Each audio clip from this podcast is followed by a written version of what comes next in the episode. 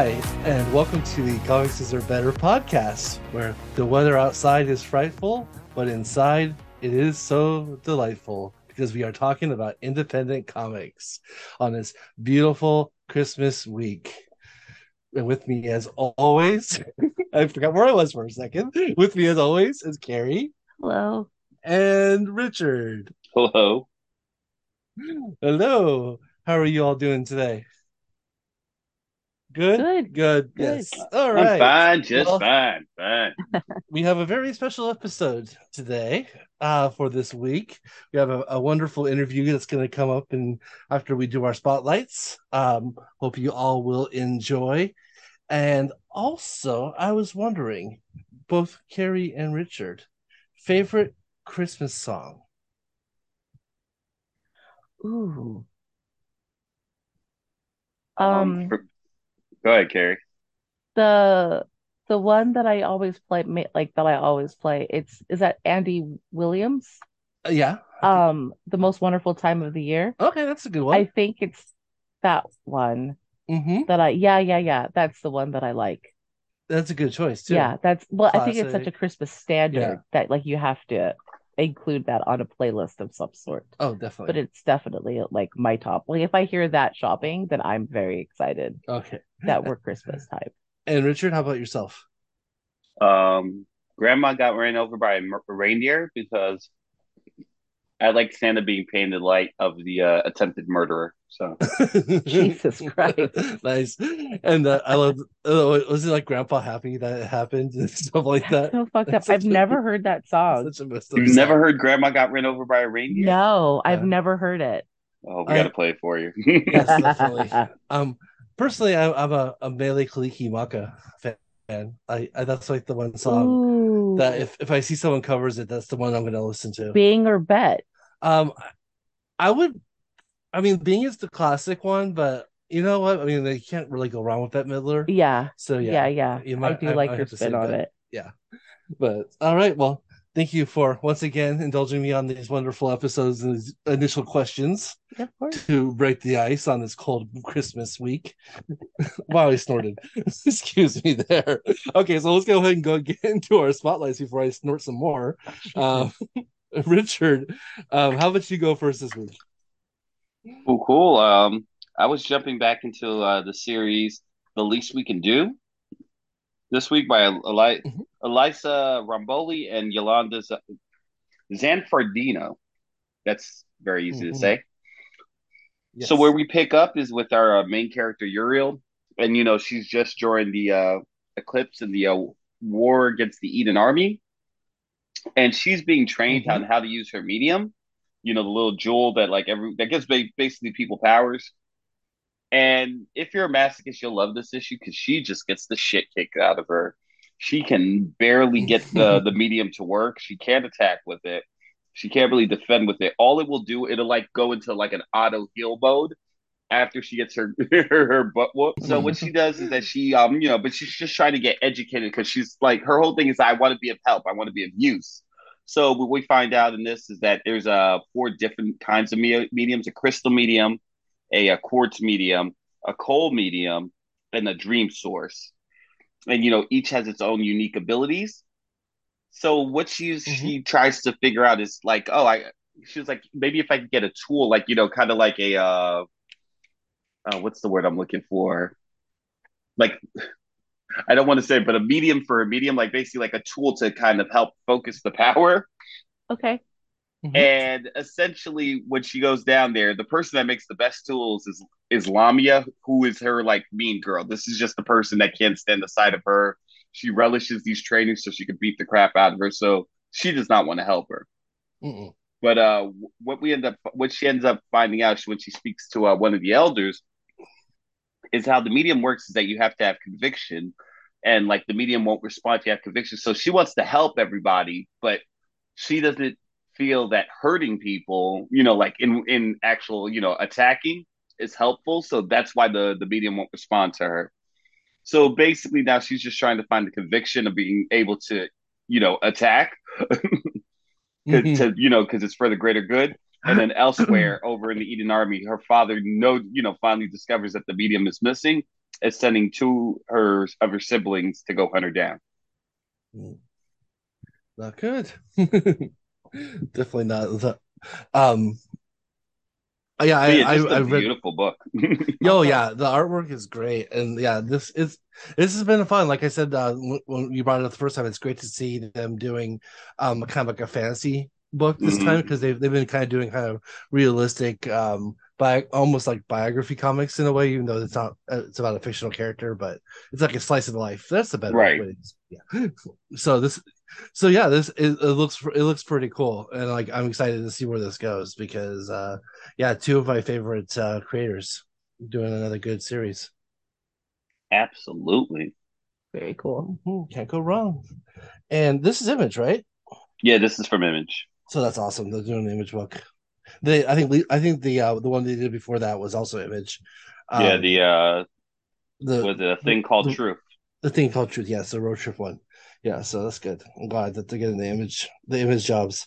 All right, well, I actually have a sequel as well to one of my previous ones. I might have actually did it the same time you did the first Least We Can Do. Oh, that's great synergy. That'd be really weird. That was definitely not planned. But it's the second volume of L's. It's called The L-Verse by Kid Toussaint. And Aveline Stockart, translation by Montana Kane. For this time, it's for Europe Comics. The first volume when I read it was for Ablaze, so there's a reason for that.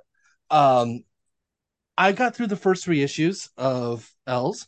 Just a quick recap of what it is. It's basically the story of this girl in high school who starts at this new school, gets new friends. Turns out that she has 5 personalities inside her that are kind of separate, and each one's kind of you can discern which one's which and which one's acting by the color of her hair. I don't think the hair color changes in reality, because people don't go, oh my god, why's your hair all of a sudden blonde, or why is it pink, or why is it blue? But she kind of later, when she's explaining to her best friend, she kind of says, like, that's how I imagine each of these personalities. Like, there's the blue-haired one, the blonde one, and each one has certain things that they do. What happens towards the end? So issue 3 ends with a major cliffhanger, and so I'm like, cool. Issue 4 is going to come out soon. I'm going to find out what happens, because essentially what's been happening is that there's one personality that's been chained up that's not allowed to come out, and she's kind of a sinister, like the worst personality essentially, and she breaks out at the end of issue 3. So, just quick spoilers there. So I'm like, cool, let's see what happens. All of a sudden, the trade paperback comes out for volume 1, and I'm like, that's weird. Why are they releasing the trade paperback before they released issue 4? And then I realized it's because the first volume is just 3 issues. Oh no! Oh. And I'm like, oh no! So I looked it up on Comixology, and what comes up? It's this was a book that was originally in French, and Ablaze was producing in English. Well, when I went to kind of see what other books were there, I found volume 2, and but this one. This one has not been published yet by Ablaze. This one was by the previously publishing company, which is Europe Comics, which is, like, as the name says, that's what they do. They publish European comics in America, or in English at least, American English rather. So I got to read it. I was happy. It's another 3 issues, but don't get me wrong, it's not like there's a lack of content. Actually, each issue is like 35 pages long, so it's essentially like the same amount of like a trade paperback. I was just being greedy when I wanted issue 4. So this begins with the chained personality is now the dominant personality, and she has trapped every single other personality inside the brain of Elle. So she's now kind of controlling, and now, by default, ruining Elle's life, because she's selfish. She's a controller. She doesn't care about anyone else. She has no sympathy. She's, not the best character. And so her friends are kind of slowly losing patience with her, because, she's definitely now a different person than she was before. And meanwhile, inside the brain, the pink-haired Elle, which is the first one we met, kind of felt like she was kind of like the dominant personality in the first volume. She wakes up in a diner that has been destroyed by a hurricane, and she figures out that she's inside her own brain, and she's got to escape and find another place. So she escapes. She finds the room that the blue-haired Elle was chained in, and she goes from there. She finds another room, so she slowly is visiting all the other personalities, going through all the realms that the blue-haired one set up to keep them all, encapsulated, mm-hmm. and slowly getting them, kind of rescuing them, right? So I'm not gonna reveal too much more, but you also find out that Elle, you found out that Elle was adopted, and that kind of brought her into the depression that kind of that caused the blue hair version to come out. You actually get so she meets her real mom, and she finds out that maybe this personality thing is less psychological and more biological, which is very interesting. And then that's kind of where the story ends for volume 3, which I hope comes out by some publisher in the future digitally. I'm very excited. Hopefully in English. I will learn French though, because I really like this series, so I will read it in French if I have to. So, but yeah, I definitely recommend it. This is kind of a series I've heard no one else talk about, so I definitely would like people to check it out, because it's actually pretty good. I really like it. Very cool. Yep. All right. Well, speaking about cool things, I think I like interviews. Interviews are pretty cool. They're very cool. And we have a very cool person that we're going to interview right now. His name is Jason Douglas. He's going to talk about his Kickstarter campaigns and a few new prints of some books that are coming out. So I'm going to go ahead and welcome Jason Douglas to this episode. All right. Thank you, everyone. We are now joined by Jason Douglas, and we are here to talk about some comics. How are you doing, Jason? I'm doing well. Thank you very much for having me, guys. Yeah, thank you very much. We all read Parallel. We all liked it a lot, and very, very much thank you for having us read that, and we really wanted to kind of dive into all that right now. But there's one thing we always ask before when we have a new person on, and that is, what's your comic book origin, essentially? What got you into comics, and also what kind of got you into creating comics as well? Right. So two wildly divergent stories as far as the timeline goes, because I was a comic book kid, but I got in a little bit late, right? I do not have older siblings, and I did not have cool parents. My favorite story that my mom does not like me to tell about her is, this is just to illustrate how not cool my parents were. She was offered free tickets to go see the Beatles in 1965 and turned it down to stay home to wash her hair in high school. Blasphemy. So my music, my movies, my comics, the culture that I bought into came a little bit late, mm-hmm. and kind of was my own. But once I was in, I dove in, and comics are no different. Didn't get really started until I was 12 years old, but was nuts. Once I was in, reader and collector.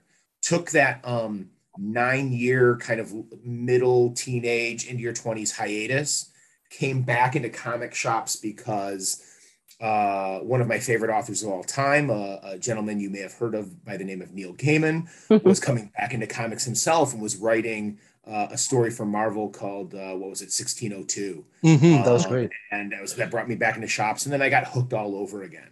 And as a kid, it was a balance of did I fall for the 90s die cut and foil covers? Yes, I did.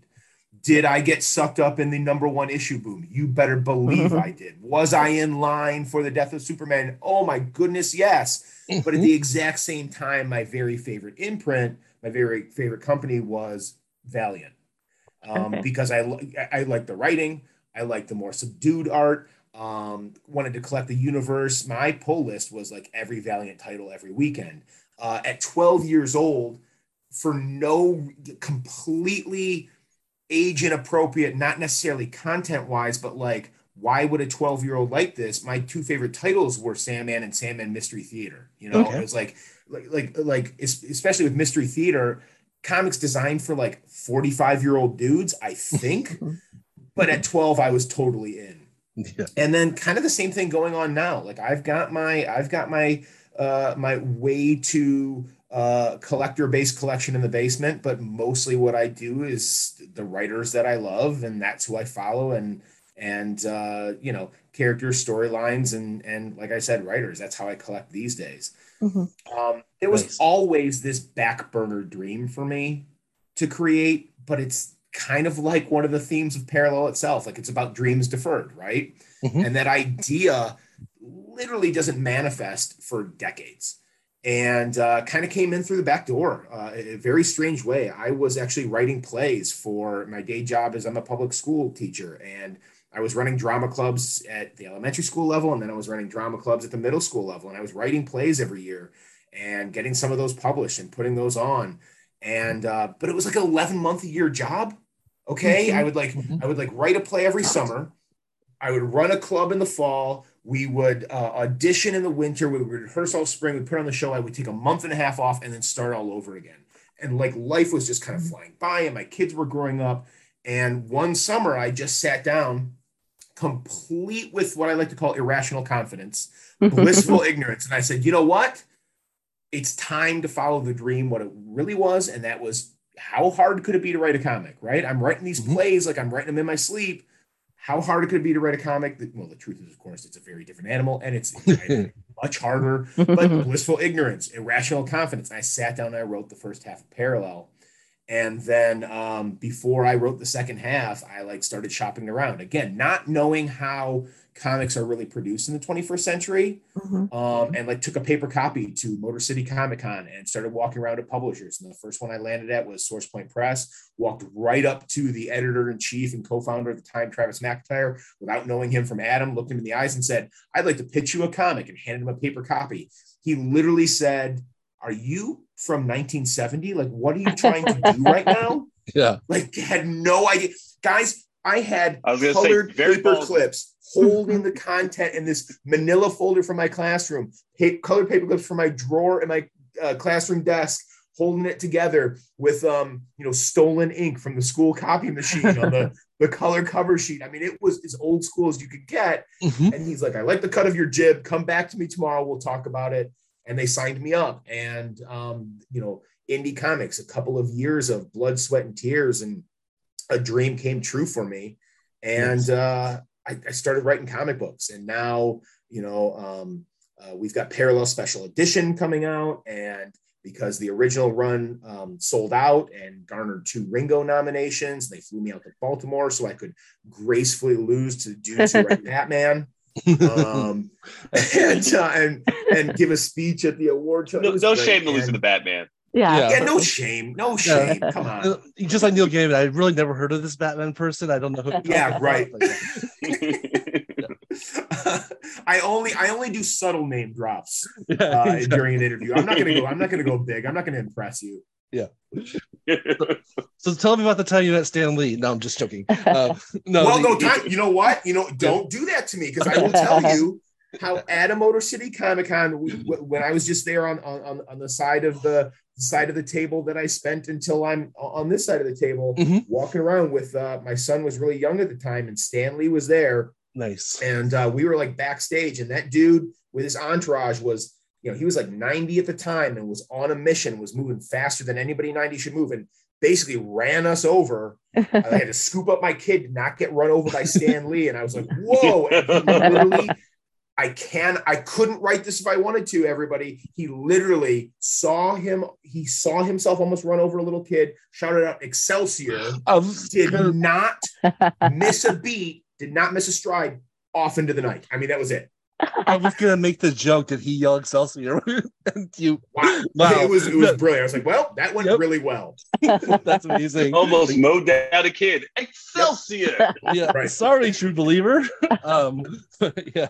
No, that's awesome. So actually, really quick question about, since I don't get to talk to a lot of Valiant, especially old school Valiant fans. What did you think about the Bloodshot movie and Vin Diesel as Bloodshot? Look, Very deep sigh. Yeah. I am old. Look, I am old enough to remember when comic book movies didn't exist. Oh, right? Yeah. Me too. Definitely. And totally thus when one comes out and it's associated with a property that you are familiar with, and it isn't something that like makes your eyes literally bleed, I consider that a win. Yeah. But I am now also old enough to like have limitations on my time. And so like, if it's not something that pops for me, if it's not something that I absolutely love, I mean, I'm not going to crap on it. I'm not going to make a stand online. I'm not going to go out of my way to like make people feel bad about something that they love, because even the worst movie ever made, there's somebody who that's their favorite. And yes. I don't know, it's not my role to make you know, people like what they like. Exactly. Am I going to go watch it again? No. You know, is Vin Diesel my favorite actor? Very much not. But it exists. And I think that's pretty cool, you know? Yeah. Exactly, because like we're like you were saying, like pre-comic book movies, like would you have ever imagined a Bloodshot movie? Right. You absolutely. Yeah, exactly. So just the fact that it exists is it's awesome. Yeah, that's kind of. I mean, like when I was when I was a teenager, and I'm walking around with my Shadow Man T-shirt on, you know, with just the symbol, and there's literally nobody on the planet who knows in my circle who knows what that is. When I have my Solar Man of the Animal, which just has the radioactive symbol on it, and people think like, are you supporting radioactive waste? Like they don't understand what I'm wearing. Like the fact that a movie exists connected to any of that, that's exactly. No, absolutely. What a time to be alive. Yeah. Yeah. And then I kind of reminded me of about a few years ago, a friend and I were talking about Nintendo 64 games, and he is, I love Shadow Man, blah blah blah. And I'm like, hey, hey, did you like the comic that it was based on? He's like, it was based on a comic? And I was like, yeah, it totally was. Like, it's a thing called Valiant, you know? Like, and that was before Valiant had come back. So yeah, it was kind of hard to explain at that time. But yeah, no, I agree. You know, it's like just the fact that they're there, you know, even if it's Nicolas Cage playing Ghost Rider, you know, it's it's fine. It's cool. Yeah. It's cool. Yeah. But yeah. All right. Well, when it comes to Parallel, you know, you kind of already hit upon this, but just maybe a little more in depth. Like, was there anything that like directly inspired Parallel? And like, is there anything in life that you would want to do over again? Well, so like, it's funny because, as I mentioned, there's like this lifelong dream. There's this simmering back burner, dreams deferred idea that's been in my mind since I'm 12. But time passing and the existential dread that comes with aging and comes with your dream slipping away still wasn't enough to make me sit down and do the work that it takes to write a comic script.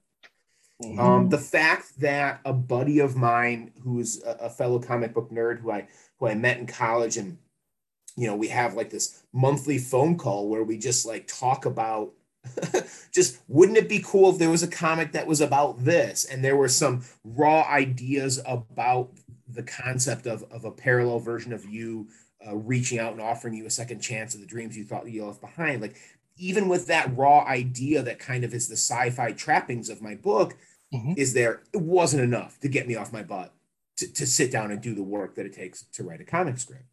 Yeah, it literally took a conversation that I had with a former student who was at that time in her late 20s, kind of pushing that age that Landon is in the book, and somebody I'm still in contact with. And she was telling me about how this realization she was having, you know, basically her quarter life crisis, as the kids are calling it these days, of waking up one day and realizing she's not 21 anymore, and her dream of like opening a dance studio in Chicago and being the head of it and being a dancer in it like was kind of slipping away from her, and she didn't know where the time went, and she didn't understand how taking a job at a certain age where your dreams are still fresh just to make tomorrow, you know, convenient can turn into like a decade, and suddenly you wake up and you're pushing 30 and maybe those dreams aren't achievable anymore. And it was kind of like those three things coming together was like, it's, I need to do this now. You know, I know what I need to say. I know what I want to say. I know what this is about. And it lit a fire into my butt, and I sat down and wrote the first half of the book. Nice. Very, very awesome. Yeah. I'm 42 myself, and I'm planning on living to be 135 at least. So I haven't had my quarter life crisis yet. So you got plenty of time, man. No, in all honesty, yeah, it is definitely a feeling, you know, like where literally, because like, I mean, like life goes by so slowly when you're a child and like when you're in your teens, and all of a sudden then it's like, you know, like why even buy a calendar, because you're not gonna like really appreciate the months and months and months on the calendar, because they're literally gone like within like minutes in your life. So yeah, I totally get it. And so I have a quick question about the wife in the book. Yes. Okay. Yes. She's a very in-depth character, I feel like, and there's a lot of emphasis on her name, how she kept her maiden name. Yeah. Now, as someone who kept her maiden name, I do not go by my married name except for socially, but legally, I'm still my maiden name. And it's a point of pride for me. Now, I took that as one, I was a little like, well, why the hell are they shitting on the wife for keeping her maiden name? Like, it's okay that she did it.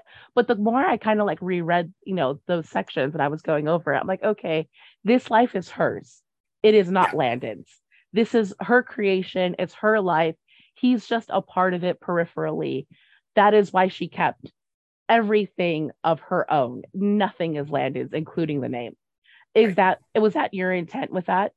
So I'm so happy that you dug into Claire as a character, because like when I was doing like my first round of interviews, when the first print was out, and I ended up doing like 75 interviews, and it was, some of the early ones really caught me off guard, because I had a lot of dudes who really loved the fact that she felt like the villain of the book.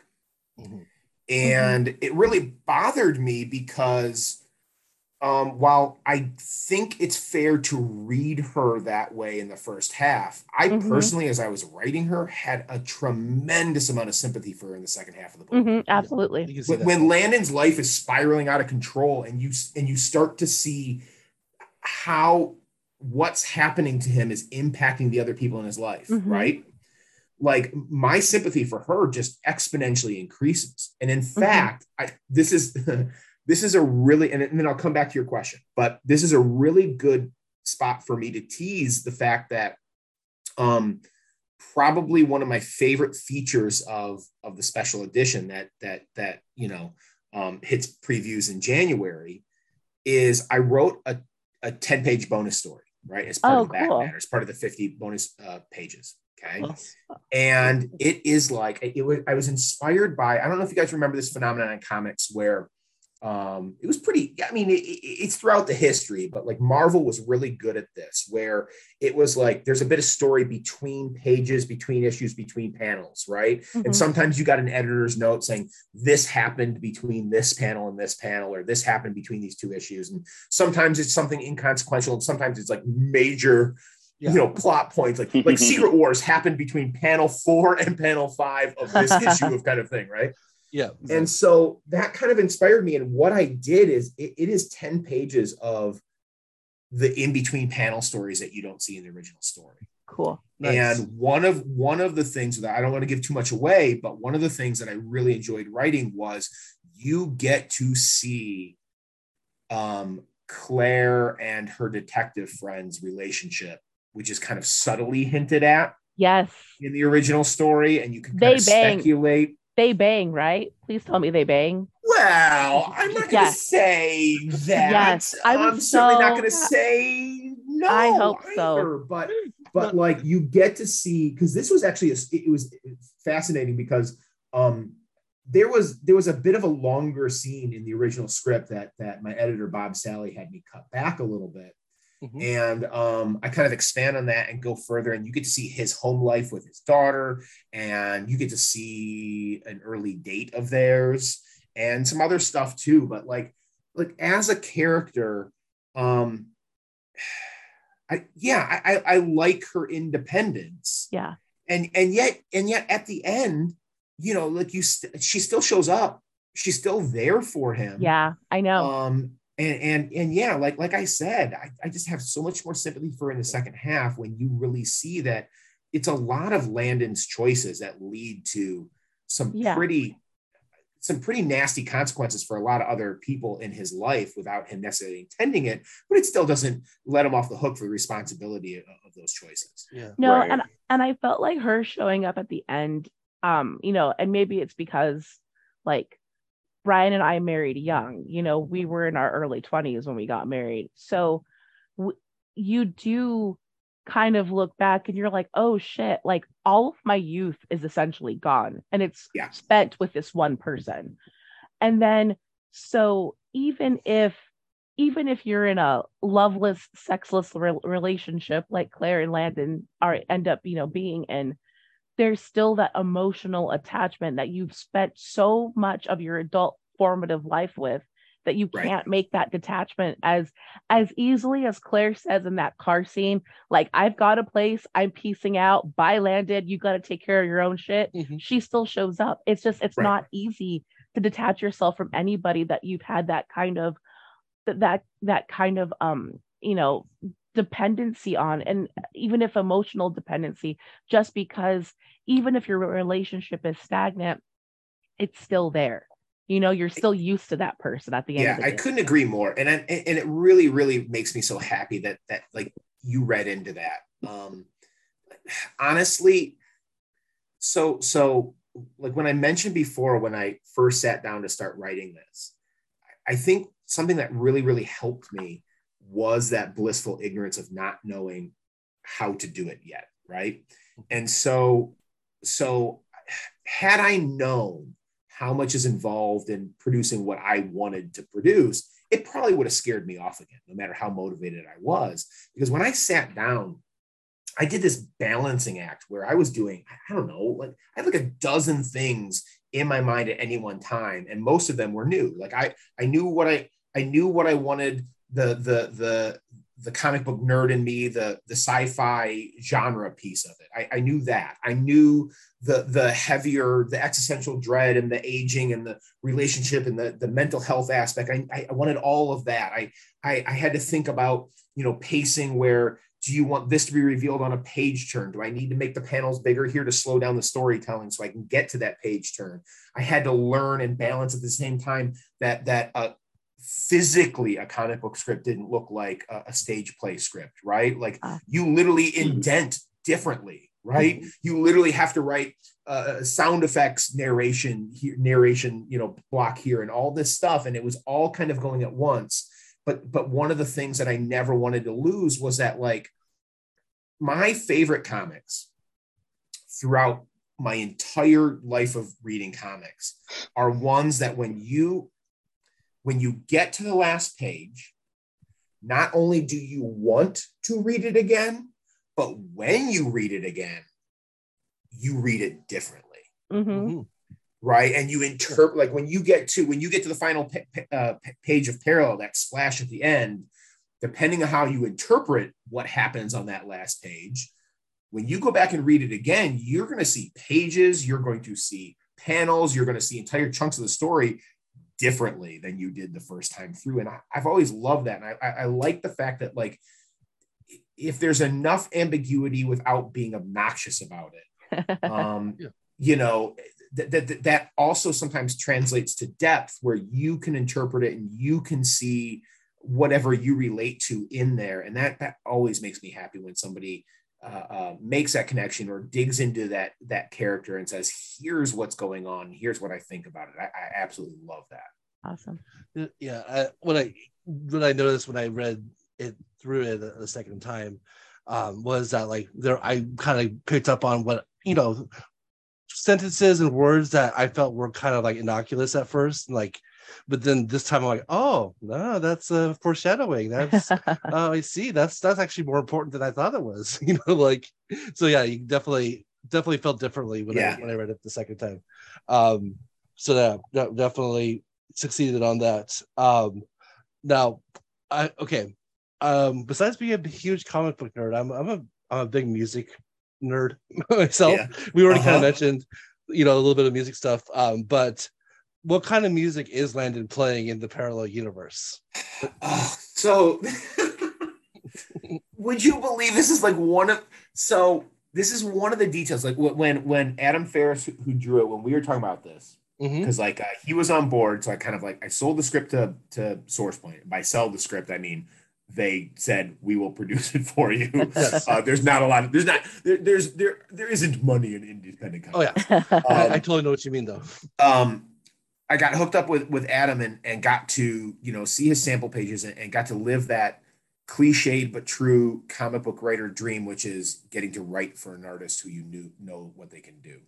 Nice. Second half of the book is it was always meant to be dark, but it was a little bit darker, I think, because I knew Adam was showing me what he was going to do with shading and what he was going to do with light and dark and what he was kind of playing with on the computer to make it look the way he wanted it to look. And I got so into writing that second half that honestly, I was like, that detail didn't lock in for me. And we talked about it a couple of times. And in different interviews, I've discussed it. And there's, because there's definitely a hanging on to almost like a post-hipster hanging on to like an arena rock hair metal vibe to his band for Absolutely. Sure. Right? Yeah, like it's absolutely. There. And you're like, if this is more or less contemporary, I mean, we are decades past where that was commercially viable. Yeah. And yet that's what I was kind of doing it. You know, they definitely got that. I was vibe. Like, if this was if hair metal would have continued to progress, this is what hair metal looks like in the 2010s, the 2015s or whatever. Yeah. That's what I was thinking. Like it was like a whatever the baby of hair metal would be. That's yeah. So I mean, they're clearly, there's clearly that vibe going on in the band that you like you see in Almost Famous, where some members are more talented than others, right? Yeah. And some actually have real musical talent, and some have egos that far outstretch, their talent. And at the same time, you're like, oh, clearly we're derivative of X, Y, and Z. But there's, I mean, you get that hint in that one, when we're in the parallel world and they've got that press conference where they're clearly experimenting with more electronic things, but there's definitely some hair metal nods. Oh yeah, their music. The one panel that sells the hair metal Guns N' Roses vibe when the girl opens up her shirt to get her tits signed. I was just like, yes, thank you, Guns N' Roses. This is totally fucking hair rock. I love it. That I remember when I was writing that and how clearly, like, I could just close my eyes and it's such the cliched, late 80s, very early 90s, right? That thing of you can just see it on the screen, right? You can just see the stage door opening and the crowd there, and she walks up, and I really appreciated that. That was great. So you did mention the Beatles before, so I do have to ask us, because I'm a huge Beatles person. Like, oh, me too. Like, ridiculously. So that's awesome. Okay, then. If you had to pick your top three albums, and we're going by the UK albums because that's kind of the most accessible now. Yeah. What would you say your top three Beatles albums are? Okay. I don't know if I can do this. I tell it's my hard. 8th graders this all the time that, we do a prompt before class every day that just gets them thinking. And, some days it's, choose between flight and invisibility. And some days it's something a bit more, connected to whatever we're doing discussion wise that day. Mm-hmm. But, I'll occasionally throw, give me your top three X, Y, and Z. And we've done movies and we've done music.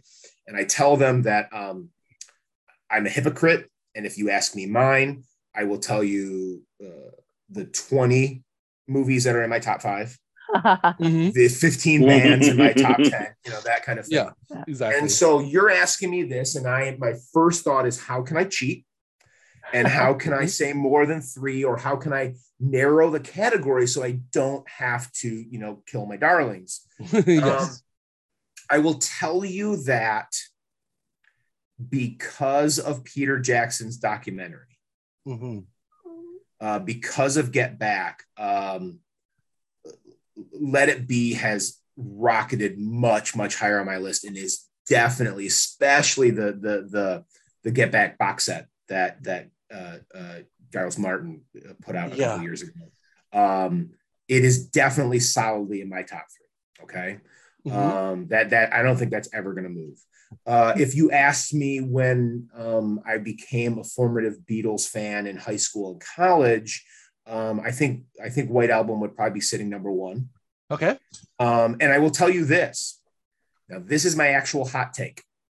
I personally believe the most underrated Beatles album is Beatles for Sale. It is crapped on as maybe the worst, and I do not believe that at all. I mean, look at like those first 7-8 tracks, and they are all bangers, and I love it. There was a time in 9th and 10th grade where Beatles for Sale is actually my favorite Beatles album. Oh, that's fair. I don't think I've ever heard a human say that out loud, and that makes me love you all the more. And I love the fact, you know, like listening to it now, John Lennon once called it the country western album, and I'm like, yeah, I could totally see it. I could totally see it as the country western album.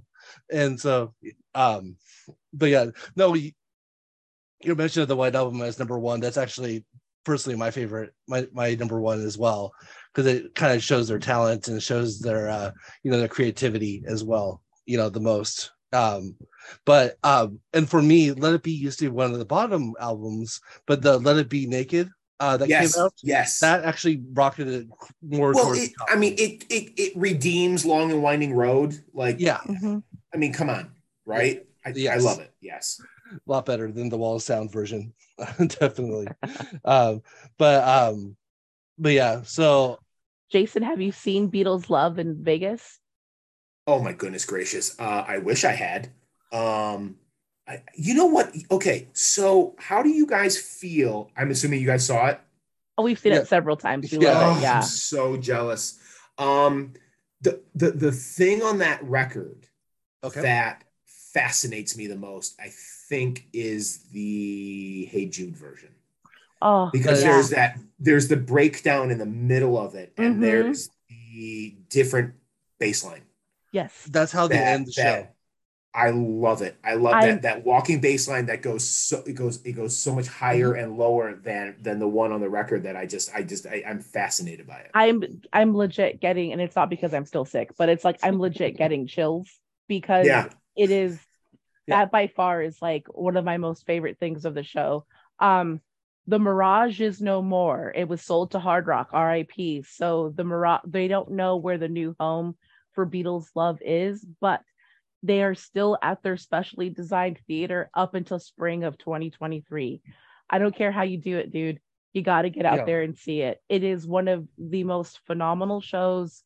It is worth every penny. One time Brian and I got super, super lucky, and we got a New Year's Eve sale, like randomly, and we got basically what's like their level of like orchestra seating where you can interact with the entertainers, like for like $75 a ticket. Wow. We just lucked out going on Ticketmaster. It is like it's just one of the most beautiful things that Cirque du Soleil has ever done.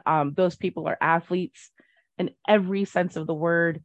It's just gorgeous. If anybody has a chance to go see it before it moves, please do it and support them because they're phenomenal people that put it on.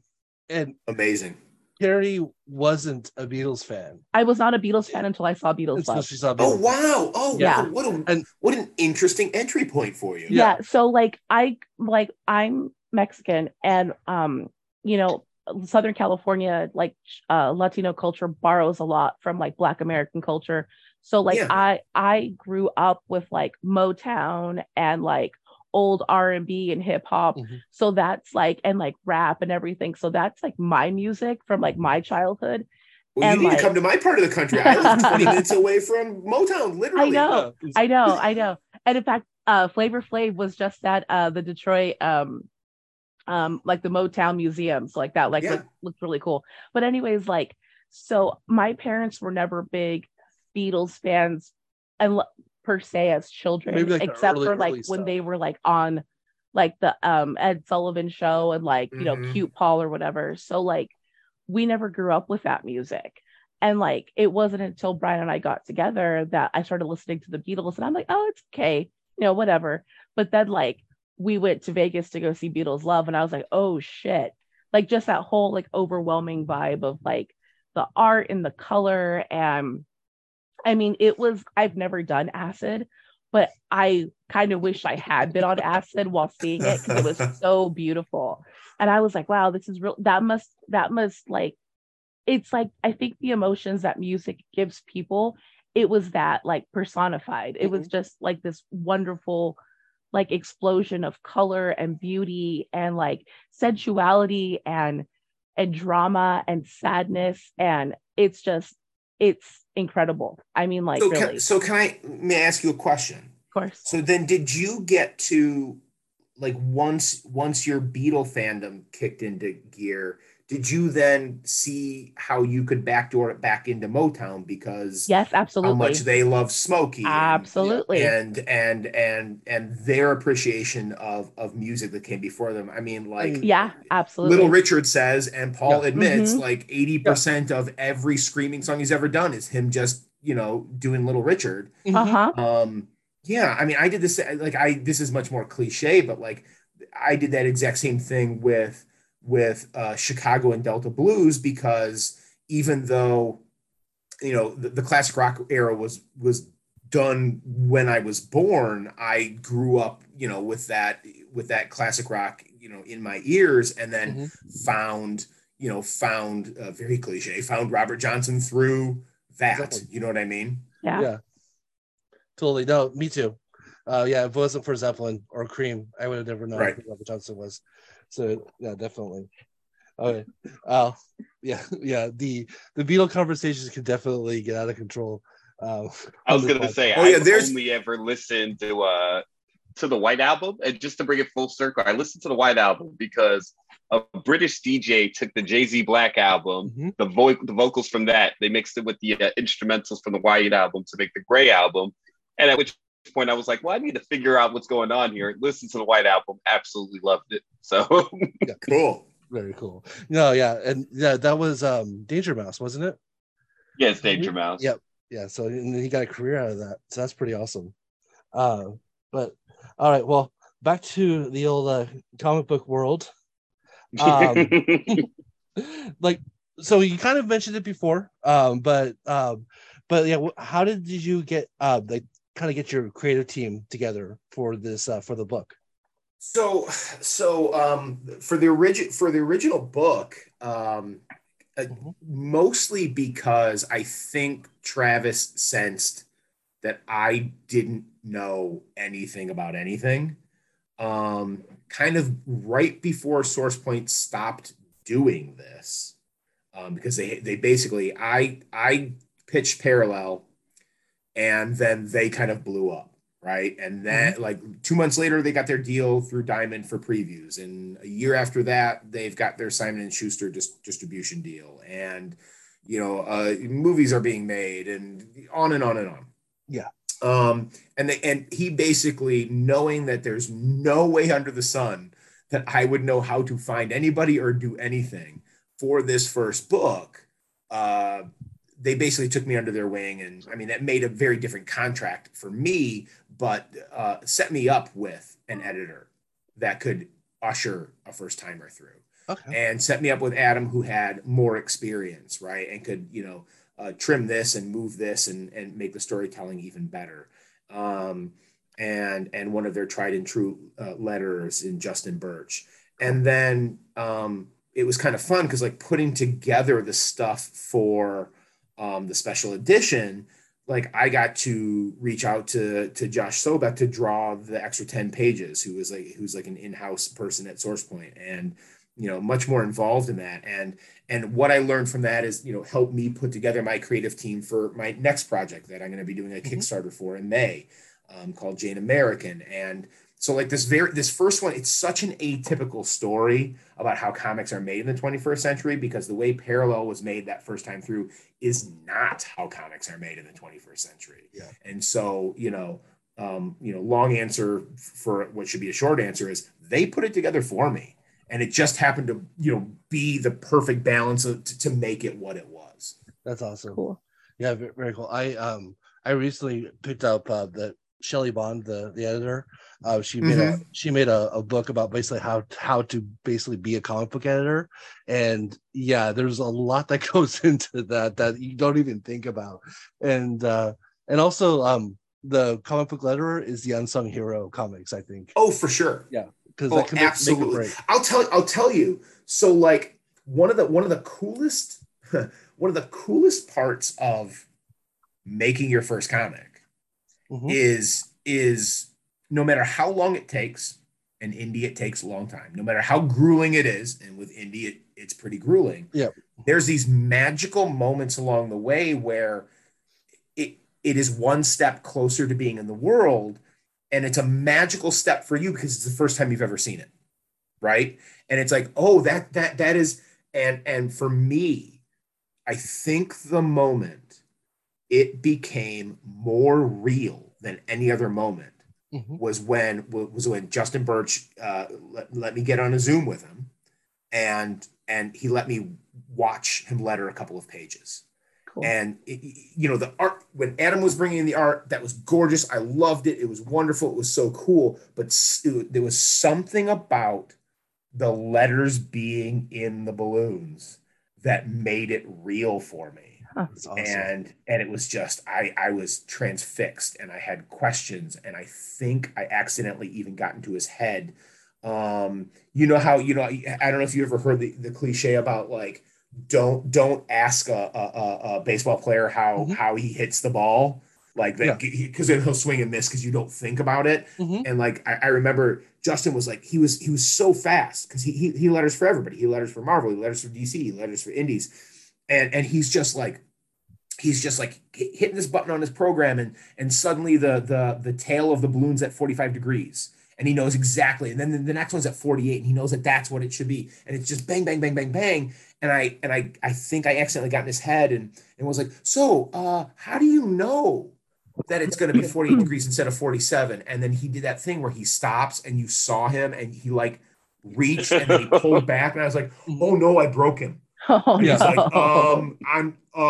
and he like, I was like, oh no. And I felt so terrible. I was like, I'm going to leave now. You're going to get your mojo back, and we're going to pretend this never happened. And I did not just ruin your career by getting inside your head and making you think about something you're doing instinctively. You give him the gifts. I literally slunk away from the computer and went and hid.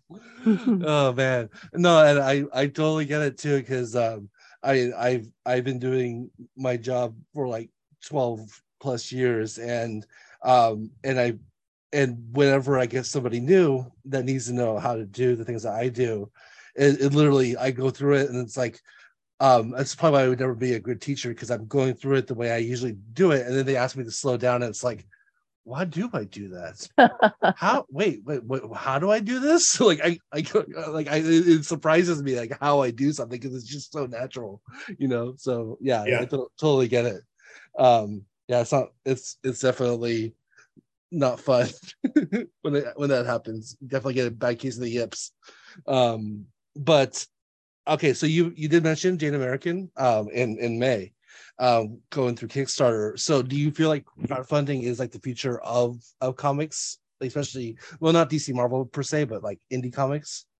Oh, I don't think it's the future. I think it's the present. Is it the present? I mean, indie comics are the perfect example of the iceberg theory of anything, right? Mm-hmm. Marvel and DC, as huge as they are literally the tip. Right. Yeah, absolutely. The vast majority of comics that exist in the world month to month in the 21st century are indie, and the vast, vast, vast majority of those are crowdfunded, because that's really the only way to do it. So yeah, absolutely. And this is going to be my first one. So in the same, like I don't get to have my as much blissful ignorance and irrational confidence because I know too much now. So now I'm terrified and, you know, about pulling that off and making sure that happens. But it is a project that I very much believe in. Just like the messages in Parallel about, you know, second chances and the redemption arc and how important mental health is, that meant so much to me in Parallel. Jane American is very much similar. I almost said parallel. I thought that would be a bit on the nose. Very much similar to this book because it has, because I'm a comic book nerd at heart, it's got this nice wrapping of a protagonist who has unexplained powers and the abilities to do some things that other people around her cannot do. But thematically at its core, and where it comes from my heart, is this is a story that is very much inspired by my late grandmother and very much dedicated to all the young women who has come through my classroom in the last 20 years and all the non-binary people who have come through my classroom in the last 20 years who are still, even in the 21st century, struggling with identity and struggling with harnessing their full potential in a world that wants to put them in a box that is not them. You extrapolate that to my story, which is a post-World War II small-town Michigan story in 1946, where those boxes were even more rigid, whether it's because you could run faster or lift more than anybody else and had to keep that a secret, or because you're a 15-year-old girl, like the character named after my late grandmother is, Jane. And so exploring those ideas of identity and gender and race and you name it, it's just so important to me that we get this happening. And it's one of the reasons why we put together like this exceptionally diverse creative team, because the more voices, the better on this. I mean, it's coming from my heart and it's coming from, you know, the people who have come through my classroom and the experiences that they're having. But like, we're very much a collective storytelling unit on this because thematically, everybody's going to be able to find themselves in this story. Very nice. Yeah, that it absolutely sounds, that's definitely our wheelhouse here on this podcast as well. And so it does sound amazing and good. I think a very good choice of era, because especially when it comes to like, you know, like women and like the kind of their place in society, because they were just literally in World War II, you know, the people making, you know, things and manufacturing, they had a lot more freedom and rights during World War II because of the way the society kind of was at the time. And then all of a sudden, you are without knowing it, giving away major plot. It's all in there, my friend. And yeah, it's also very, you know, it's thematically it's great because you get to do the X-Men thing, which is using whatever's different about you in a comic book sense as metaphor. But because it's based very much in reality of what was going on in Plymouth, Michigan in 1946 with Rosie the Riveter getting kicked back to the kitchen and African-American soldiers coming home, or the African-Americans who were also in Canton, Michigan to the south, Great Migration people who are running those factories as well, getting kicked back to the curb. You get to have, you get to play with metaphor, and you get to show it in reality at the exact same time. Yeah. And it's something that's not really talked about either. So that's awesome. You know, like that kind of hidden history that we don't get a lot. Right. Absolutely. Yeah. So very cool. Well, something a little less uplifting, but actually uplifting in a way, because of how everything is going.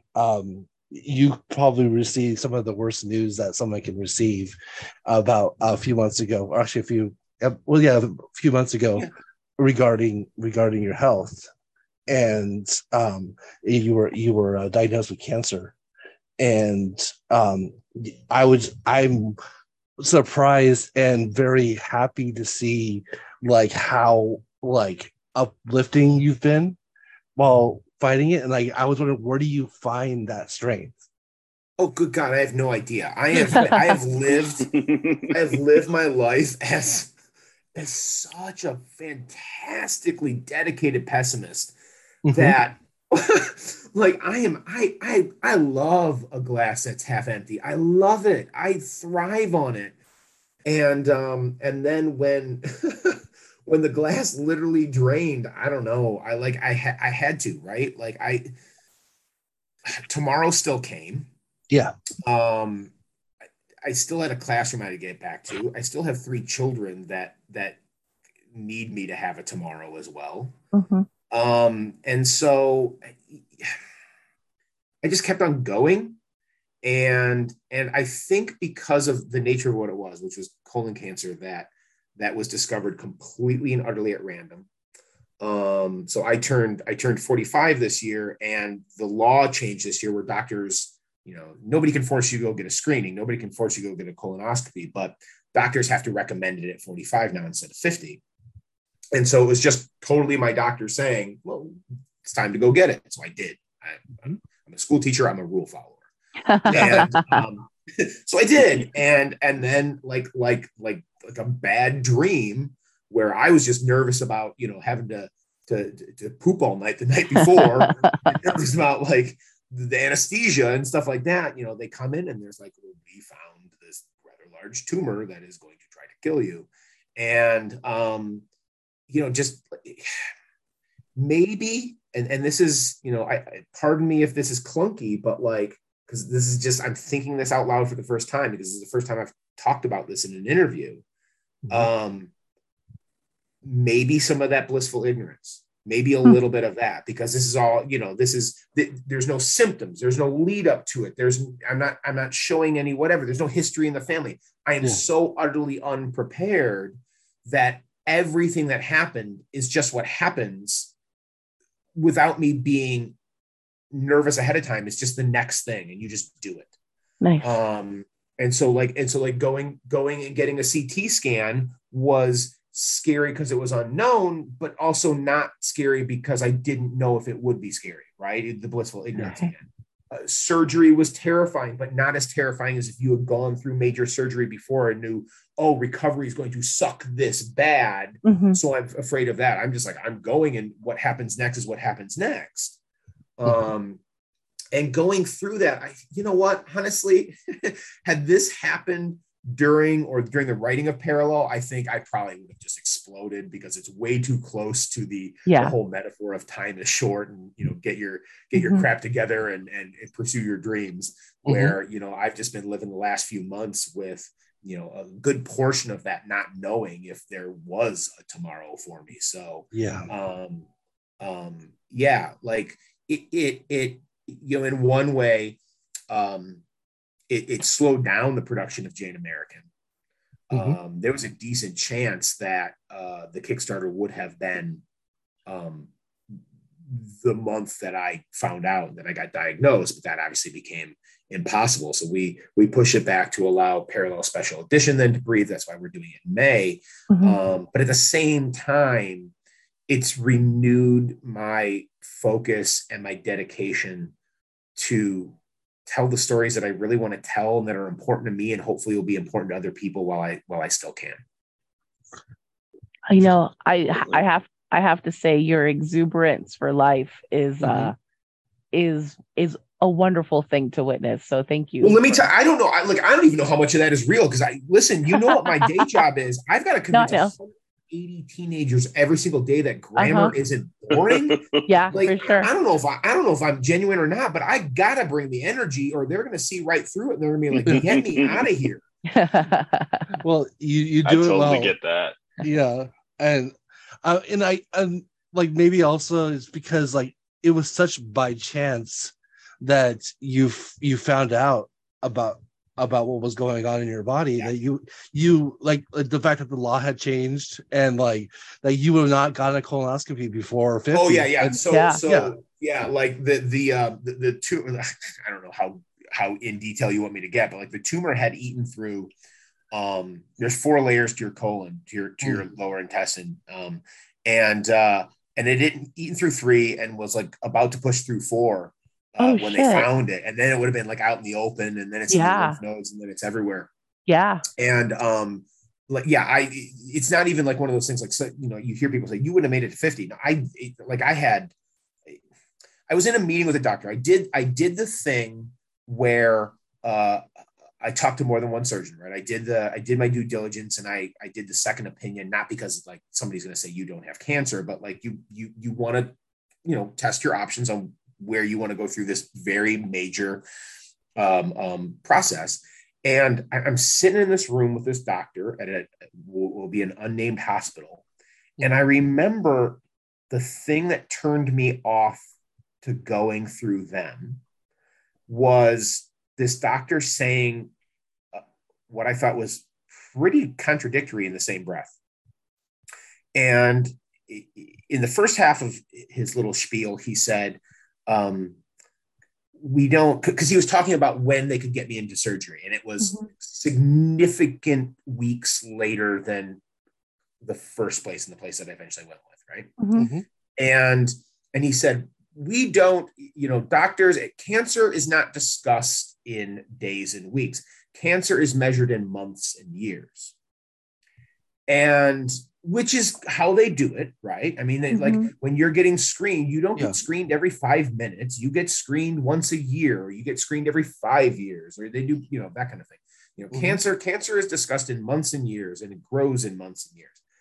And at the same time, he said, it is alarming that your blood work 1 year ago today was completely clean, and you have a tumor this size in you right now, which suggests it's very aggressive, which kind of felt to me like you can't have it both ways. Yeah, so, exactly. Yeah. So the surgeon who is offering to get me in literally Tuesday, and this was on a Thursday that I'm having this other meeting, I think that's where I'm going to go. For sure. And then when it comes back that it was about to push through that fourth wall and be out in the open and cause all kinds of havoc, I was like, well, cancer's not on a schedule. They're like, it's not watching a watch and saying, well, it's not November yet, so I'm not going to advance. Exactly. It's not noon, which is my starting date to hit that next.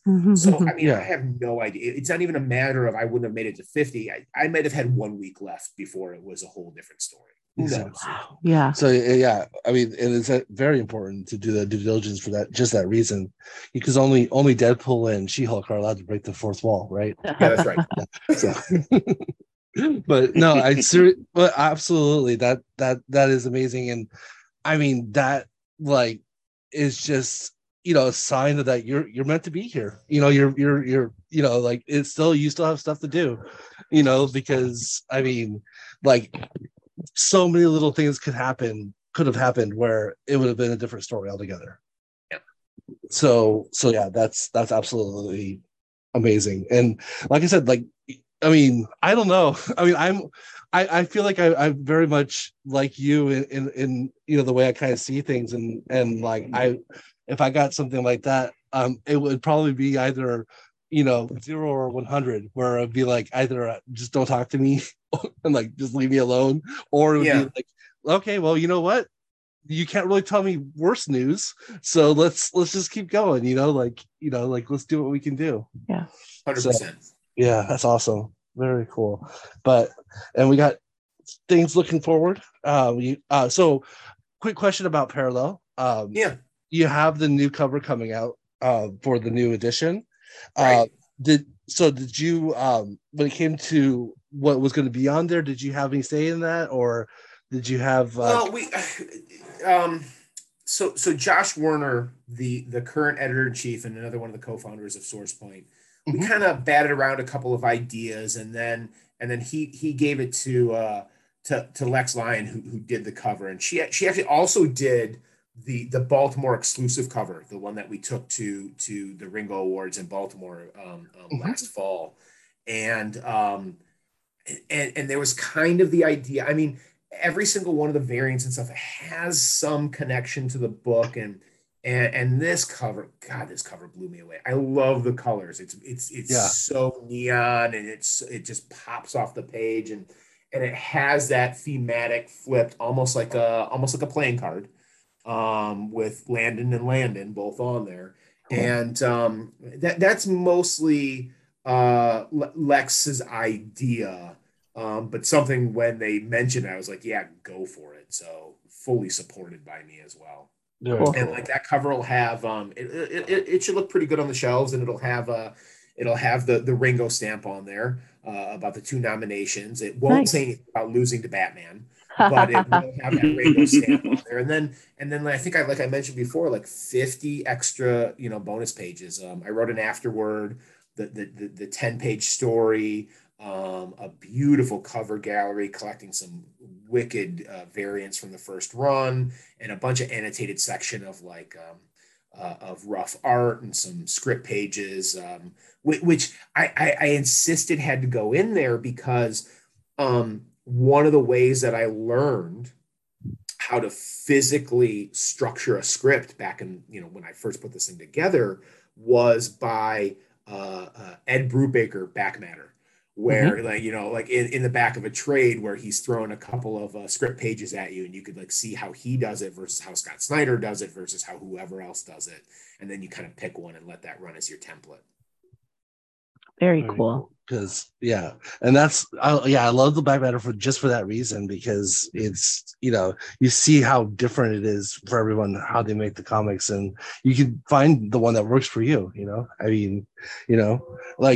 all it was the Tom King 9 panels a page, then it would be a totally different style of art. So right, yeah. So it's very cool. Well, I for one am very excited for Claire's kind of delving into her character a little bit. So I'm happy to pick it up. I can't wait to see what you think about that. Yeah, definitely. Very cool. Yeah, I really, really liked giving her even more voice in those pages and seeing that. I really, really, really would love your feedback once you see them interact and some of the choices made. And it's, like I said, because it's in between panels, it'll be fun for you to read. I did it in 2-page chunks, right? There's cool. 2 pages of Claire, 2 pages of Landon, 2 pages of the detective, and then where they come together. But at the end of each of those pages, exactly where that then picks back up in the main story. Nice. Oh, that would be exciting. You see this character say something, do something, and then you could literally turn the page and go, oh, and now she shows up at this other place, and I see where that. Yeah. Awesome. That missing moment is there now. Is that the place? Yeah, absolutely. Is that the place that she has a place to stay? Is it with the detective? I again, there's this book that listen, I love spoiling comics. I make no money. I'm already a teacher. I think I got a raise this year. I think I make 12 cents a year now. Good for you. And something about that for this comic too. So I need to sell a couple of comics. Sorry. Hello. Well, I won't. I love spoilers. I won't ask any more on there. Sorry. Go support Jason. Go buy the book. Yeah, definitely. Well, thank you. Well, honestly, I'm gonna make I'll make a heartfelt plea, not really for myself, but for indie comics in general. I truly believe throughout this process, one of the biggest things that I learned industry-wise, being on this side of things, is what a dollar means to indie comics versus, again, no shade at the big two. It's what I grew up on. Yeah. But a dollar goes so much further towards indie comics, right? Yeah. You buy a floppy, you support a Kickstarter, you buy a decent sized trade like Parallel Special Edition is, and that dollar is literally putting food on table, putting clothes on backs, keeping a family, which is usually how a lot of indie comics start, keeping it together and keeping people creating stories that you love and them doing a job that they love. Yeah. So whether it's Parallel Special Edition or a different SourcePoint book or a different indie creator, I'm in previews in January, I'm in the SourcePoint section. And you go back there and you find Parallel and you order it through your LCS, which is another great way to support this industry that we love. Or you go to sourcepointpress.com and order it directly through there, which is a great way to support. And any way that you can spend a couple of bucks on indie creators, it just goes a long way. Yeah. Wonderfully said. We that's kind of, you know, what, why we're here.